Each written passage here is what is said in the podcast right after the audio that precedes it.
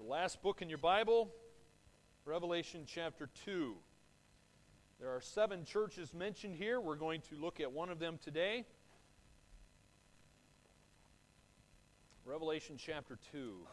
Today we will look at the church of loveless orthodoxy. Orthodoxy has to do with doctrine and truth, in case you're wondering. This was a church that, it's an interesting church, but uh, we're going to look at it and see what Christ had to say to it. If you have a red letter edition Bible, you notice these words are in red letter ink because these are the words of the head of the church. If you've ever had to move to a different community, you had to select a new church, you know how difficult that can be to really get to the heart of a church and examine what is the heart of that church? How do you evaluate a church and its ministry? I mean, yes, sure, you can, you can attend a church and you can, you can sing with them and read the scripture with them and listen to the sermons and, and fellowship with them and, and look at the church library. And church libraries will tell you something about a church. The songs they sing will tell you something. The sermons will tell you something. You can read their doctrinal statement and constitution, and those things are helpful. And I'm not saying you shouldn't do those things. They, they are helpful in evaluating a church. But needless to say, sometimes it's, it's still hard to evaluate a church to get to its heart. Sometimes you can walk into to churches that have buildings and they might have big, imposing, beautiful buildings with stained glass windows or whatever. But in the midst of those buildings, you have dead congregations sometimes. Sometimes you can walk into, hopefully, our church. I hope this would describe us. You know, we don't even own our, our own building. And this hall is not impressive at all. It's beat up, run down, sometimes cold or hot or whatever. But nevertheless, hopefully, sometimes in, in where churches meet in modest buildings, they can have healthy, thriving congregations. That was certainly the case in the church that uh, we moved to uh, for our home church several years ago in the States when we were when we were back in the states, we had to change churches because the church I grew up in was wasn't healthy, sadly. So we, we moved to a totally different state, a long ways away, moved to a different state find this, this church that we knew of. We thought we were lost, by the way. The first Sunday we went there, this, this, this little congregation of 100 people uh, was, was meeting in a, in a community hall in the middle of a cornfield. I'm serious. They were in a community hall in the middle of a cornfield. I was like, we thought we were lost. Like, what have we gotten ourselves into? But we were so blessed to have moved. It was a healthy church, still is a healthy church, Lord willing.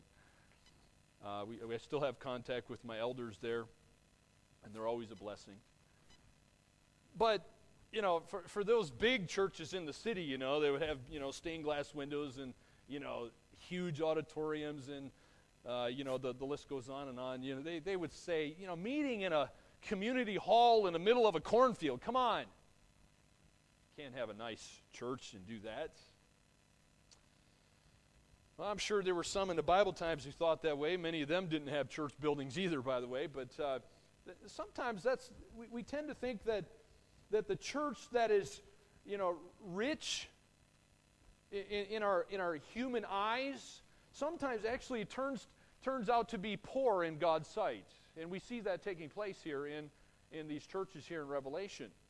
But then sometimes the, the, the so called church, as you look at human eyes, you might think, well, that church is poor. I mean, they don't even have their own building, they don't have very many people, nobody in the church is rich. Sometimes God gives that kind of a church the they put them in God puts them in the category of rich. The reality is, only the head of the church knows the true state of the church, and the head of the church is Jesus. He sees all, and he is, he is the one who accurately inspects the church because the church is made of individuals, believing individuals, and he sees the heart. He knows our thoughts. He can give true, true uh, reality checks. He reveals what's going on because he sees our thoughts and the internals we have a message to the church of Ephesus here. This was a real church, a literal church in the place of Ephesus. And the Lord is, uh, if you kind of try to think of our Lord as a, a doctor, if you will, and he's, he, he's, he's x rayed the church and he's revealing, as you, if you've seen x rays, you know, they, they show you stuff on the inside of your body, right? Sometimes things you don't want to be there. Well, that's what Jesus Christ has done for the church of Ephesus. He's, he's given the x ray and he's showing, hey, you've got a tumor, and it's a bad one. But may I remind you, as the Lord speaks to the church corporately speaking, He also speaks to individuals because a church is made of believing individuals. And this is where you and I come in, lest you and I sit here and think, well, this, this has nothing to do with me. It has everything to do with you because Jesus is still the head of the church and He is still using these messages to speak to His people today. I want you to see our church is made of individuals. I could name you by name. You are an individual.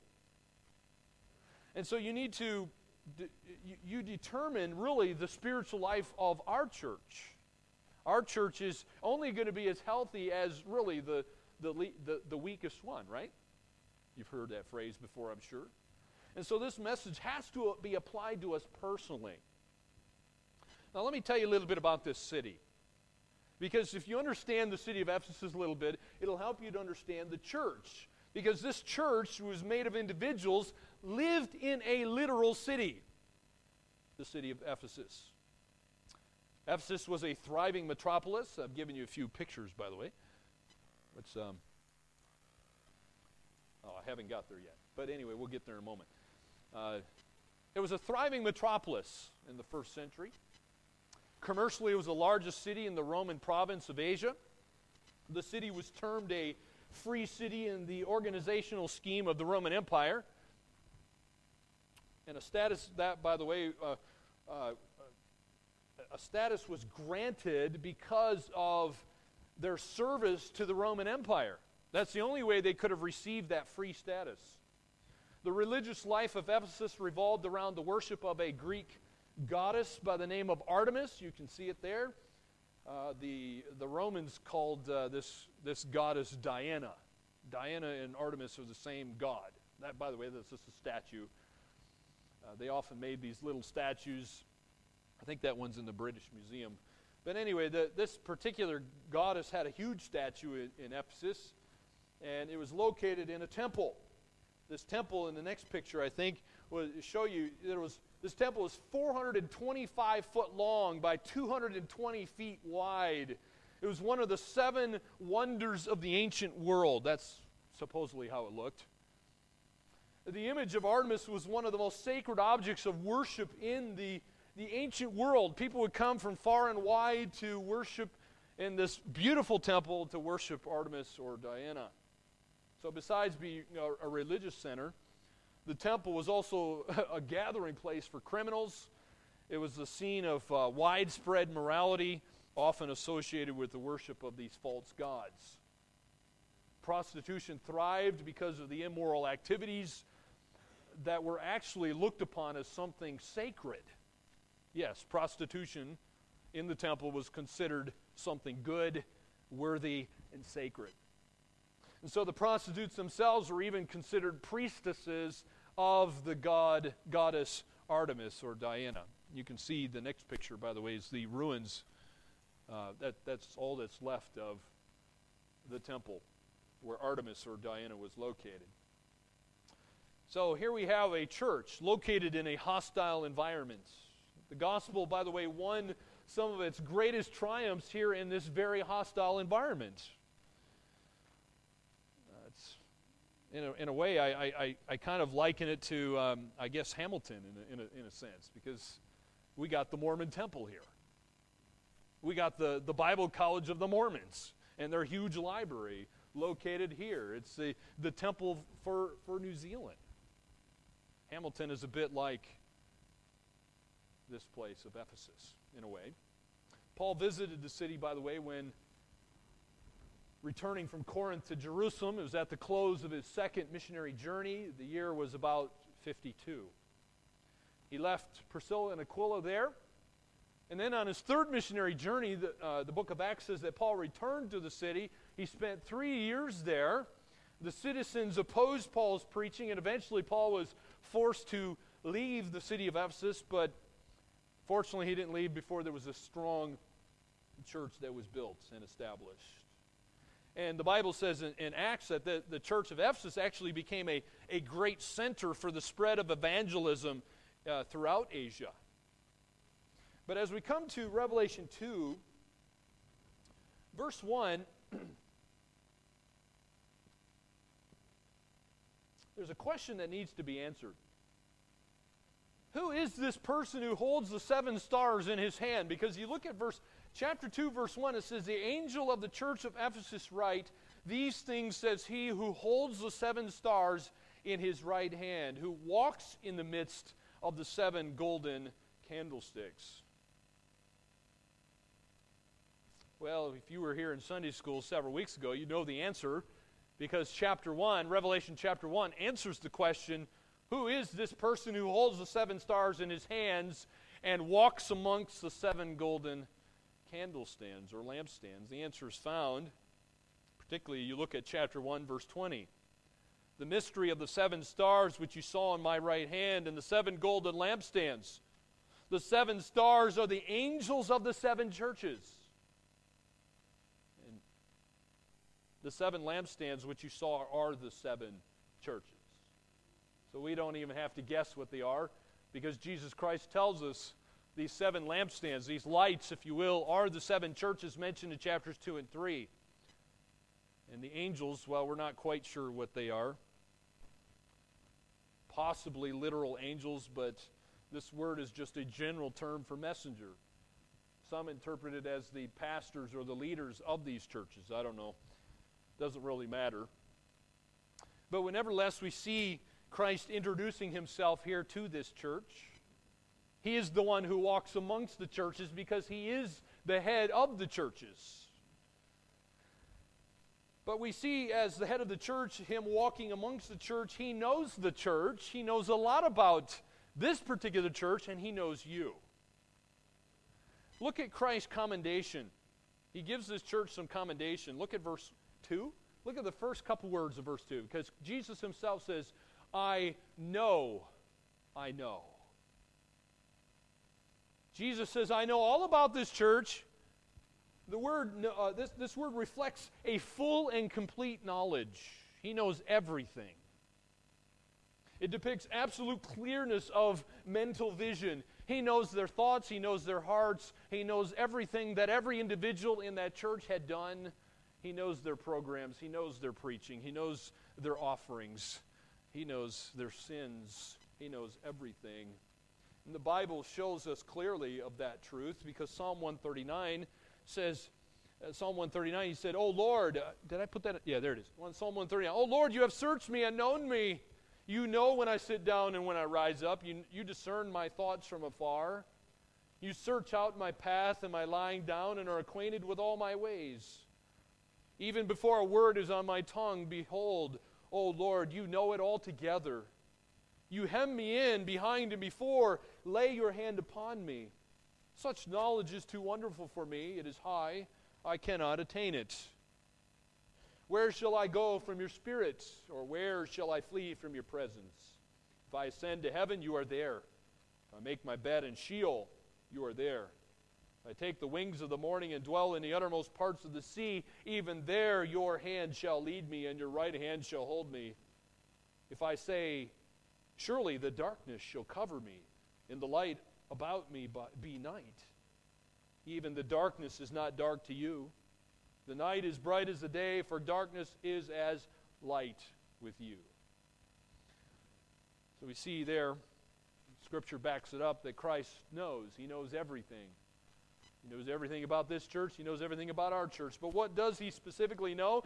Let's look at the specific things that Christ mentions here. He gives this church several commendations or, or compliments, if you will. Verse 2 says, I know your works. So we see here that, first of all, this church was a serving church. They had works, and Jesus knew their works. The word works is an interesting word. It, it talks about their, their schedules. Their weekly schedules were probably filled with all kinds of activities. Uh, you know, some churches have like bus ministries. Maybe they had a chariot ministry. Maybe they have an orphanage ministry. Maybe they had, maybe they went and knocked on people's doors and told them about Christ. I don't know. Maybe they, uh, maybe they took up offerings for other churches. I don't know what they did, but Jesus just says, "I know your works." Their church was filled with all these activities. They were doing good things. But number two, they were also a sacrificing church because we see Christ mentions not only does he know their works, he says, I know your labor. He knew their labor. He knows their labor. The word labor means toil to the point of sweat and exhaustion. They were working hard. It de- describes an all out effort, demanding all that a person has to give uh, in, in regards to physically, mentally, and emotionally. Ever been there and done that? You're just giving physically, emotionally, mentally, and, and by the time you're giving in that manner, you're just exhausted. You just want to sleep. That's the way this church was. The Ephesians were diligent workers for the cause of Christ. They, they, didn't, they, they weren't uh, uh, one of these kind of Christians that had a, spend, a spectator mentality. Uh, in, in the midst of this pagan society they lived in in Ephesus, in the midst of the idolaters that they were surrounded by, they were aggressive in evangelizing the lost. They were uh, involved in the edification of, the, of their fellow believers, and they were caring for their community. But number three, Christ said they were a steadfast church. He says, Not only do I know your works and your labor, but he says, Your patience your patience. The word patience means endurance under trial, patience in trying circumstances. In other words, they kept going even when the going got tough. It must have been difficult because Christ knew about their patience. So it must have been difficult for them living in a place that had the, one of the seven ancient wonders of the world, a place that had the goddess Diana or Artemis they were patient, nevertheless. The word patience doesn't, by the way, denote a fatalistic resignation. That's not what it's talking about. It has the idea of courageous exception or acceptance of hardship, suffering, and loss. They were courageous. And so, despite their difficult circumstances, the church remained faithful to the Lord, apparently. And so, Jesus commended them for that. Now, there's two kinds of people in every church. Every church has this. Sadly, we have it as well. There are workers and shirkers. By the way, let me just tell you, we, we need help in various areas, okay? There are many areas that our church needs help in. Uh, one of those being setting up, setting up on Sunday mornings. So if God calls you to do that, we could use your help. And needless to say, every church has this problem where there's workers and shirkers. It's, it's a, really a sad state of affairs in churches where uh, less than 20% of the people usually who, who actively attend the church are, are involved in any type of ministry. That's usually the way it is. In fact, in many churches, you have 10% of the people who are doing 90% of the work. Shouldn't be that way, but that's often the way it is. That doesn't make for a very healthy body because the church is described as a body, right? Imagine if only 10% of your body did 90% of the work. How would your body be? Well, I can tell you, your body would start cramping up. You'd, you'd have some, some serious back problems. You'd start getting headaches, and you'd, you, you know, one part of your body starts trying to compensate for the other body that's not working. You know, you get one leg has to start dragging the other leg around, and your back starts going out. And when your back goes out, you get headaches because you get all these tension, tension going on in your muscles, and your body just falls apart. That's what happens in churches. Churches aren't very healthy a lot of times because a small minority of the people are doing most of the work. They grow weary. Those 10, 20% of the people grow weary in well doing. It shouldn't be that way, but they do. Let me encourage you if you're one of the shirkers, become a worker. Number four, Christ recognized that they were a sensitive church. They were a sensitive church. You look at verse 2, he says, I know your works, your labor, and your patience, and that you cannot bear those who are evil. They were discerning, in other words. That's the word I like to use here. They were a discerning church. They knew those who were evil. They held to a high and a holy standard of behavior. They were sensitive to sin. That they had a keen eye and a heart, if you will, for sin. And they were also very careful in examining any visiting preachers that might come along. They were careful in looking, they didn't have blogs back then, but if they did, they would, they'd, they'd look at the blogs and they'd discern the good ones from the bad. They could look at the, the Christian periodicals and read the, and see the rubbish there and the good stuff. They could look at the Christian books and say, that guy's a heretic. Praise God for this man. They, they were discerning. That's the kind of people they were. They did this because the Apostle Paul, by the way, had warned the Ephesians and the elders that false teachers would come in from the outside.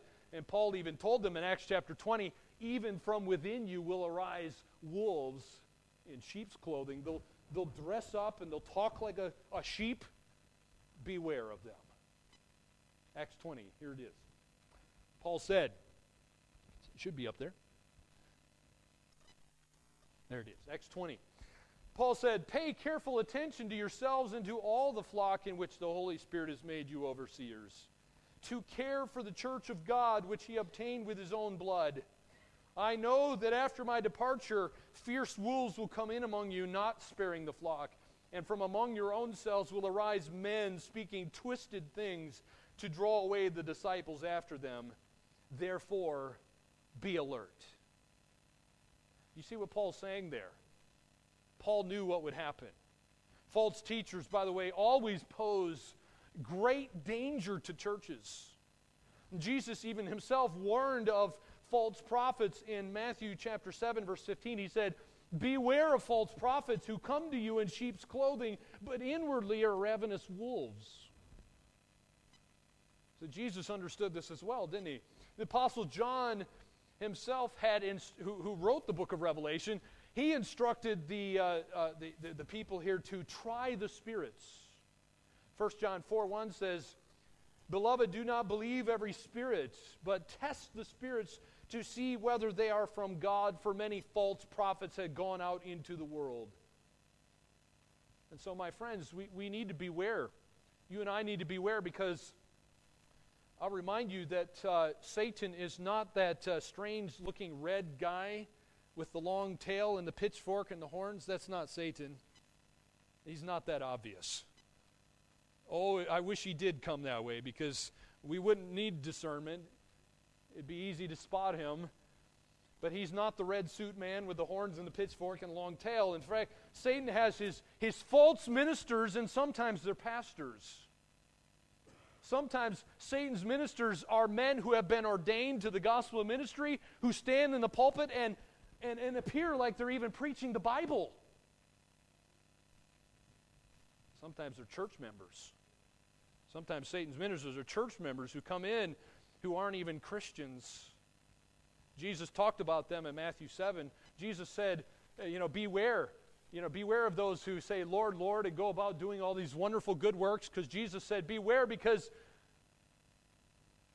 some of them are false prophets false professions of faith. The, Jesus said, You know, depart from me, I never knew you. Paul confronted false teachers in Corinth. He unmasked them with this description in chapter 11. He said, For such men are false apostles, deceitful workmen, disguising themselves as apostles of Christ. And no wonder, for even Satan disguises himself as an angel of light. So it is no surprise if his servants also disguise themselves as servants of righteousness. Their end will correspond to their deeds. So I want you to see that Satan is deceitful. Beware, and beware of his ministers. Number five, Jesus said that they were a suffering church. Look at verse 3. Jesus said they were a suffering church because he says in verse 3, You have persevered and have patience and have labored for my name's sake and have not become weary. So the believers at Ephesus were suffering, probably as a result of being in such, such close proximity to this, to, to this ancient wonder of the world that had the worship of Artemis and Diana. They were bearing under the, their burdens of this. They were toiling without fainting. And notice it says they were doing this for whose sake? For Christ's sake. They were doing it all for the sake of Christ and his cause. Number six, they were a separated church. They were a separated church. Look at verse 6. But this you have, Christ says, that you hate the deeds of the Nicolaitans, which I also hate. Now, why did Christ hate the deeds of the Nicolaitans, you might ask? Christ says he hates the deeds of Nicolaitans, and he commends them that they saw the deeds of the Nicolaitans, and they too hated the deeds. Well, Ephesian Christians separated themselves here. But why did they do this? We see they separated them not, themselves not only from the false doctrine, but also from the false deeds of these people. Now, there's great mystery that, frankly, that surrounds the identity of the Nicolaitans. Uh, nobody's really quite sure uh, who these people are, what were their deeds. We, we have some pretty good explanations, but uh, let me read you one explanation from this commentator. Maybe you'll find this helpful. Here's what he says quote, it's on the screen. The explanation that takes the Nicolaitans to be composed of followers of Nicholas of Antioch has strong support in the early church. Added to Irenaeus are the testimonies of several men you'll see there. These are all various uh, early church fathers. Anyway, they all say this was a sect of sexually immoral people who rejected fixed moral laws. They also believe that matter is evil, therefore, Jesus cannot be human. Whoa. Jesus cannot be human? Anyway, he goes on to say they were a heretical sect who retained pagan practices like idolatry and immorality contrary to the thought and conduct required in Christian churches. End quote. I hope you have a few problems with, with the, that quote there because if that's really the way the Nicolaitans were, they should have discerned their deeds and their doctrine and separated from it. Praise God they did. But at this point, you might be thinking, well, hey, this is a pretty good church, isn't it? I mean, Jesus had a lot of good things to say about them. Praise God. Must have been a healthy church. However, we're about to see here in verse 4 that Christ sees their hearts and the one who sees the heart, the one who is the head of the church, had a different diagnosis from maybe the one that you and I might have. Verse 4 gives us Christ's condemnation. Look at verse 4. Nevertheless, I have this against you that you have left your first love. That's the only bad thing you said about them, by the way. It was verse 4. The only one bad thing. They had left their first love. So here we have a church Christ says a lot of good things about them. They're, they're busy, they're separated, uh, they are sacrificing, they're working hard for the cause of Christ, and in the process, they're suffering because they're doing it all for the sake of Christ. But Jesus says they have a heart trouble. They have a heart problem. They had a heart trouble, heart problem. And this problem, by the way, is not an accident. Notice that the Bible doesn't say here that they lost their first love. It doesn't say that, does it? In verse 4. Jesus says, You have left your first love. It doesn't say they lost it. Jesus said they left it. Why am I even bothering to point that out? Because the truth is they abandoned it. When you leave something, it's like, it's like those people who used to do. They, you know, they give birth to their babies and they walk up to the orphanage steps, knock on the orphanage door, leave their baby at the door, and walk away from their baby. They would abandon their baby. That's exactly what this church did with their first love. They knew exactly what they were doing, it was no accident. And I don't know about you, but as I read this, I find it quite scary. It, it, it, frightens me to think that you and I could be doing all the right things, supposedly in the name of Jesus, for the cause of Christ, and and, and, and be busy serving Him, uh, you know, being involved in soul winning, involved in the church. The church can display all these, these good works, labor, patience, and these qualities can be not motivated for the love of Christ or by the love of Christ in other people.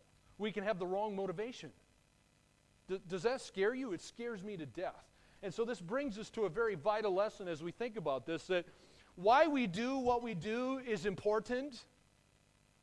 We often tend to think what we do is important, and, and don't get me wrong, that's true. what you do is important, but why you do it is also important. Please don't forget that. your motivation, your heart's desire in what you're doing is also important. You can do the right thing with the wrong motivation, can't you? We all do it all the time. We can discipline our children for the wrong reasons. We can give gifts to our grandchildren for the wrong reasons. We can come to church for the wrong reason. We can read our Bibles for the wrong reasons.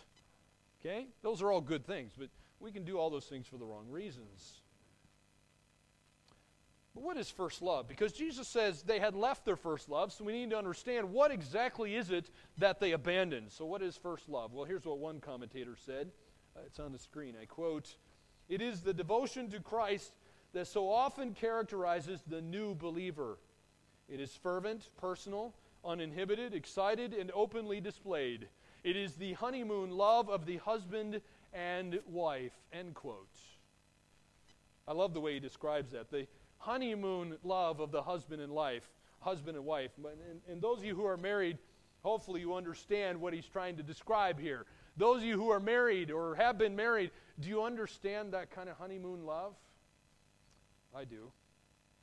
And if you've forgotten that, maybe let me help you out a bit, okay? Because I remember my honeymoon. We just celebrated our 16th anniversary this past week.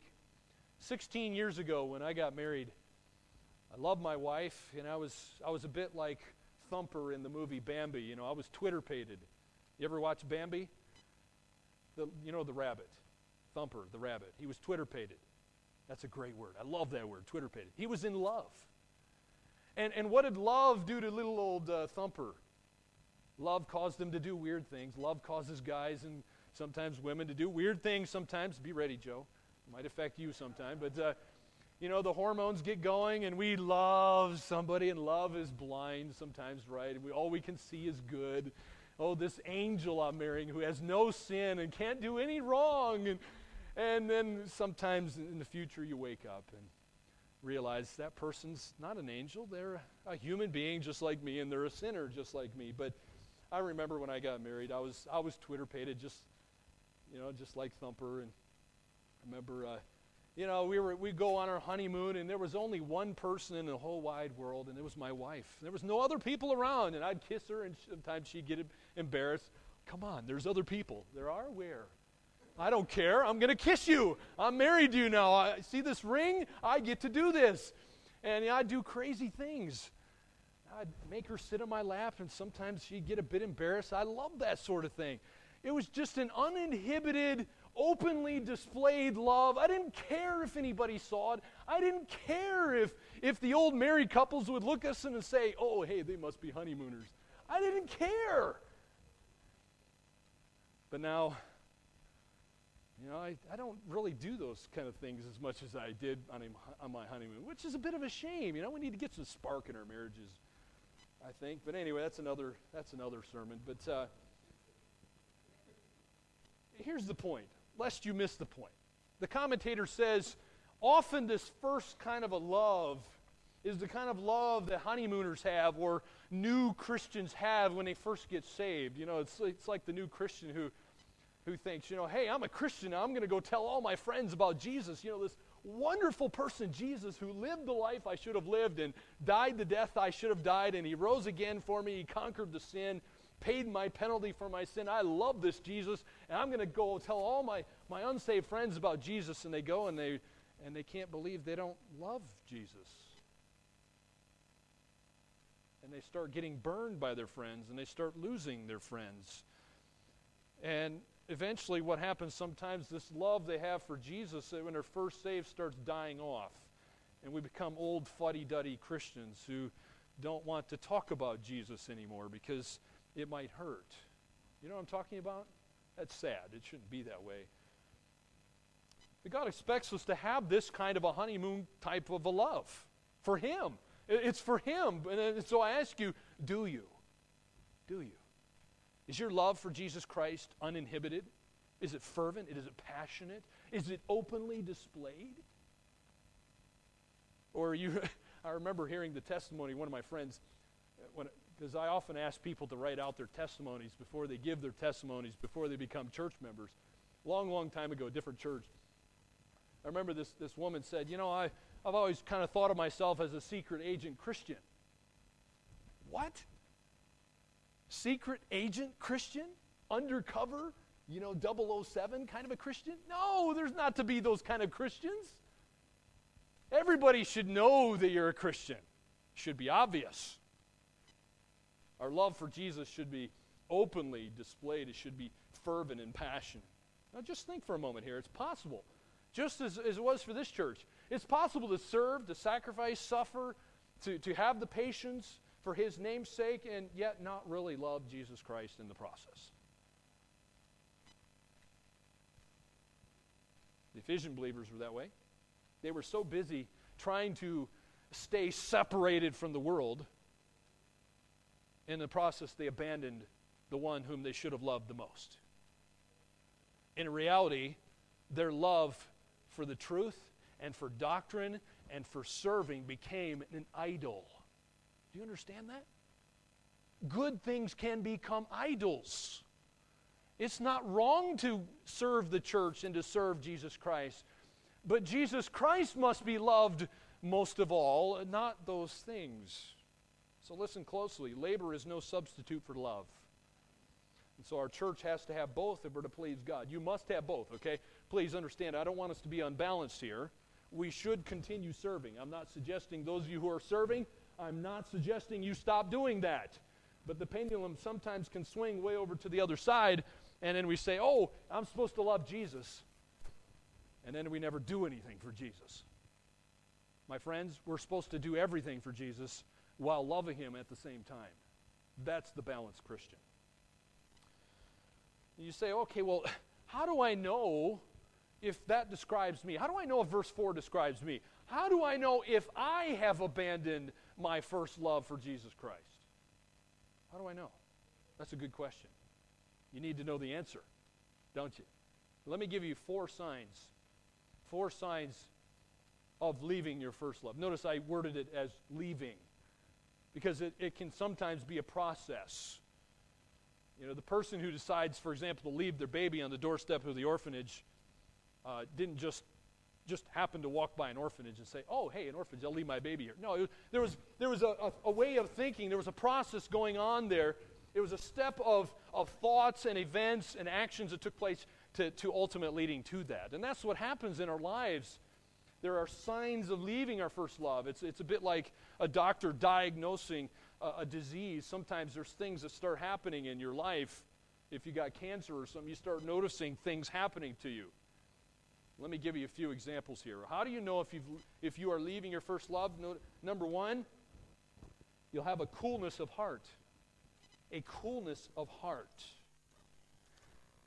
In Matthew chapter 22, don't turn there, but in Matthew 22, there was this smart aleck lawyer who came to Jesus one day, and he asked Jesus a very important question, a good question. He said, Which is the greatest commandment? Is that a good question? Absolutely. It's a great question. Which is the greatest commandment? And how did Jesus answer him? Jesus answered the man by actually quoting Deuteronomy chapter 6. He said, You shall love the Lord your God with all your heart and all your soul and all your strength. So, when you think about the answer to Jesus' question there who really has first place in your life? Because that will help to answer the question who really has first place in your life? Number two, not only will you have a coolness of heart, you, you could possibly have a callousness towards sin. You might have a callousness towards sin. Things that maybe, for example, used to bother you may not bother you anymore. Let me just give you some practical examples. You know, maybe Maybe when you were uh, when you were on fire for God. Maybe when you watched a movie, maybe you limited yourself to the PG movies or the M movies or whatever. And, and, and what happens sometimes is as we grow in our callousness towards sin, sometimes people start watching movies that have a lot more swearing and nudity and, uh, and violence and other things in it that, that increases the ratings of the movies. Now, I'm not, I'm not going to prescribe to you which rated movies you should watch, okay? I'll leave that with the Holy Spirit and you. But I'm just giving you as an example. Sometimes we, we, we start going more and more closer to the world, and, and profanity and these sort of things don't bother us like they used to. That's an example of callousness toward sin. Number three, maybe you have a contentment in your spiritual growth. Have you grown content in your spiritual growth? I hope not. I hope your attitude is just like the Apostle Paul. And it's interesting, as, as Paul grew in Christ, and he writes in, in, the, in the various letters to the churches and church leaders, his language changes. In 1 Corinthians, he says, I am the least of the apostles, unworthy to be called an apostle. In 1 Timothy, he says, Jesus Christ came into the world to save sinners, of whom I am the foremost. Paul was probably fairly healthy as a Christian, but he, had, he certainly didn't have a contentment in his spiritual growth, did he? He knew he was not like Jesus Christ yet, and he wanted to be more like him, and so should we. Number four, do you have a carelessness toward people? Do you have a carelessness toward people? Do you tend to see people as Jesus saw them? Do you have a passion and compassion, particularly for their souls? like Jesus did and Jesus does. It's amazing what Paul said in Romans 9. He said, I could wish that I myself were accursed and cut off from Christ for the sake of my brothers, my kinsmen, according to the flesh. Wow. That's a pretty bold statement to make. It never even crossed my mind to do that sort of thing. I'm certainly not willing to go to hell for the salvation of my countrymen. But it sounds like that's what he's saying there, doesn't it? He had incredible passion. He was not careless toward people, neither should we. And so you ask, well, okay, all right, I, I can see some of these signs of leaving my first love in my life. Well, now what do I do then? If I'm on my way of leaving my first love, or if I've already abandoned my love for Christ, well, what do I do next? Is there hope? Is there hope? Yes, there's hope. Because Christ gives three instructions, three corrections here to readjust them to the way they should be. We see starting in verse 5, the first one is the word remember. You see that in verse 5? Jesus said, Remember therefore from where you have fallen. So, in other words, he's, he's saying, Go back to your past, remember your past. It, and this, this word here literally means to keep on remembering. That's based on the Greek language. He says, keep on remembering what you lost, cultivate this desire to regain this close communion with Christ again. Now, why is this important? Because forgetfulness is often the initial cause of spiritual decline in our lives. Forgetfulness is often the the, the reason we decline. We, we forget. That's what happened to the Israelites. When you read the Old Testament, notice how often the Bible says in the Old Testament, in regards to the Israelites, it says they forgot the works of God. Over and over again, it says it. Because we love to criticize the Israelites, don't we? I mean, we say, those stiff necked, you know, rebellious people. I mean, they're, how do they do that? I mean, they had the 10 plagues in Egypt. They walked through the Red Sea. They saw God destroy the Egyptian army. They got the pillar of cloud and the fire by night to lead them to the promised land. God wipes out the promised land. He feeds them with manna. They see all this stuff, and we sit here and think, those idiots, how do they do that? And then they get to the promised land, and oh, there's giants in the land. We can't defeat them. Oh, please. And we, and we think, how do they do that? Why do they do that? God said they forgot his works. We do the same thing.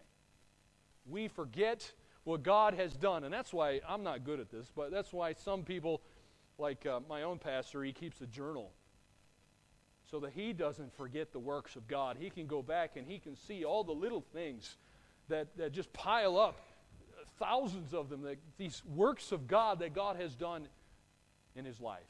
Maybe we ought to do the same so we remember the past, so that we don't leave our love for Christ. Number two, not only in verse 5 does it say to remember our past, but look what it says. The next, the next one is another R. It starts with letter R. It says, repent and do the first works.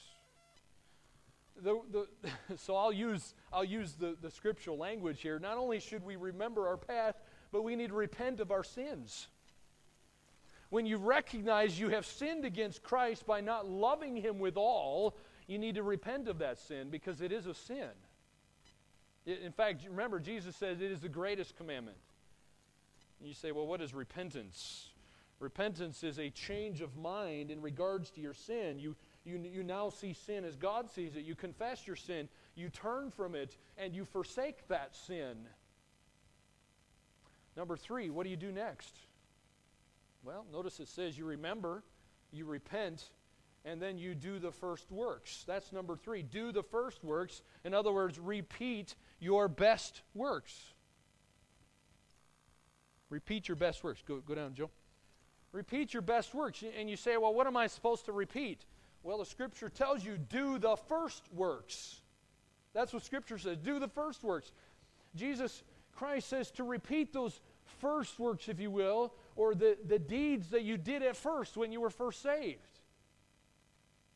Think about it. What, what, what about your emotions? What, are, what about my emotions uh, here? Well, you say, well, what if I don't feel like doing those first works? what if I don't feel like doing it? I mean, it's kind of hard to do something if I don't feel like doing it. Well, an act of the will often causes your emotions to follow behind them. Sometimes you just do what you're supposed to do. I mean, how often do you feel like waking up on Monday morning and going to work. Many of us don't feel like waking up and going to work. We don't feel like getting up and doing something else, but sometimes you just do it because you know you're supposed to do it. And sometimes when you go out and do it, you're like, you know what, that wasn't so bad after all. Repeat your best works. For example, maybe your personal devotions have started to die off your quiet time with God has started to get cold or a bit hard, and you feel like there's, uh, you know, there's a metal roof on the ceiling, and you're, you don't feel like praying, or if you do pray, you, you feel like your prayers don't even make it past the ceiling. Your, your Bible reading seems lifeless and dead. Maybe there's no fervency in your prayer, or maybe, maybe you have a hard time coming to a church service, and you think, man, Pastor Scott preaches a long time, and he actually uses the Bible and, uh, you know, this is hard for me to sit here in these, these hard, you know, plastic chairs in a cold room and place that's not that comfortable. And it's, you know, it's a bit hard. I understand. I'm, I can empathize. Maybe you're, you're not so obedient in your service to the Lord like you used to be. Jesus says, repeat those first works. Just do it. Well, Jesus gave some chastening to this church. we'll end with this. Look at his chastening. And this chastening comes to those who do not re- repeat, to those who do not repent, and those who do not, uh, sorry, those who, do rem- those who don't remember, repent, and repeat. Jesus gives chastening in verse 5. He says, Or else I will come to you quickly and remove your lampstand from its place unless you repent. Now, this is very serious. Christ demanded that, hey, you, you church at Ephesus, you need to change or you're going to be chastened. And failure to heed the warning is going to cause Jesus Christ to remove their lampstand, by the way, which is, is, a, is symbolic of the churches, remember? This lampstand eh, represents their church. In other words, Jesus is going to snuff out their light unless they repent of their sin. The church that loses its love is going to lose its light. You know what? No matter how doctrinally sound they may be, no matter how uh, you know much they're suffering for Christ, no matter what they're doing for Christ, if they lose their love, they abandon their love for Christ, they're going to lose the light. You know what? The reality is that's what happened to the church at Ephesus. I think I gave some pictures up here, didn't I, Joe? If you can see them. Keep going anyway, if you, you look up online, I looked up online that you can see pictures The city of Ephesus is just ruins, it's destroyed. I don't know if you can see that very good, but it's just, it's just a few stones laying around. That's about it that's left. There's no church there, there's no light there. Apparently, they didn't repent. So Jesus took their light. So, what's Jesus' challenge? What's Christ's challenge here? Look at verse 7. He says, He who has an ear, let him hear what the Spirit says to the churches. To him who overcomes, I will give to eat from the tree of life, which is in the midst of the paradise of God. So the letter closes with his exhortation, by the way, and it's also, there's also a promise here as well. Christ's exhortation is if you have an ear, hear. and so this emphasizes the sober responsibility that you and I have. If you're a believer, you have a sober responsibility to not just hear, because those of you who have children or have had children, you, you know. You say something, the child heard it, but they don't heed it. There's a difference, isn't there? It, it's kind of like going in one ear and out the other. My, my son is this way. And we continually have to, okay, look at me in the eyeballs, please. Look me in the eyeballs. I'm speaking to you. I give the instruction. Repeat the instruction back to me so you know you heard me. Christ has to do that to us sometimes, I think.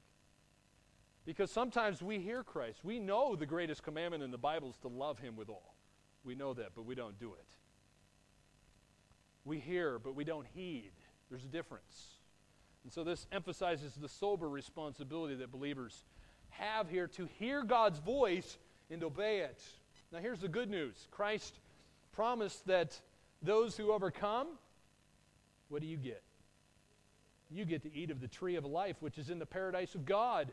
Where's that? Well, it's not on earth. it's not on earth, my friends. The tree of life, by the way, first mentioned in Genesis chapter 2. The context there being the Garden of Eden. And the last time the tree of life is mentioned, you know where? The very last chapter in the Bible, Revelation 22. And so you ask, what is this all about? Well, the tree of life symbolizes eternal life. It's, it's the paradise of God in heaven. So the one who perseveres, who endures to the end, gets to live with Jesus Christ in heaven. Christ is promising eternal life in heaven to all believers, and I can't think of a greater promise than that. So, verse 7 makes it clear here, doesn't it, that yes, individual believers within a church, they, they can be true to the Lord no matter what others in the church are doing. So, so you know, don't point your fingers at others and say, "Hey, you know, you know, Susie and and uh, and and John Smith over there, he's not he's not obeying God." His, when you point your fingers, by the way, how many are pointing back at you?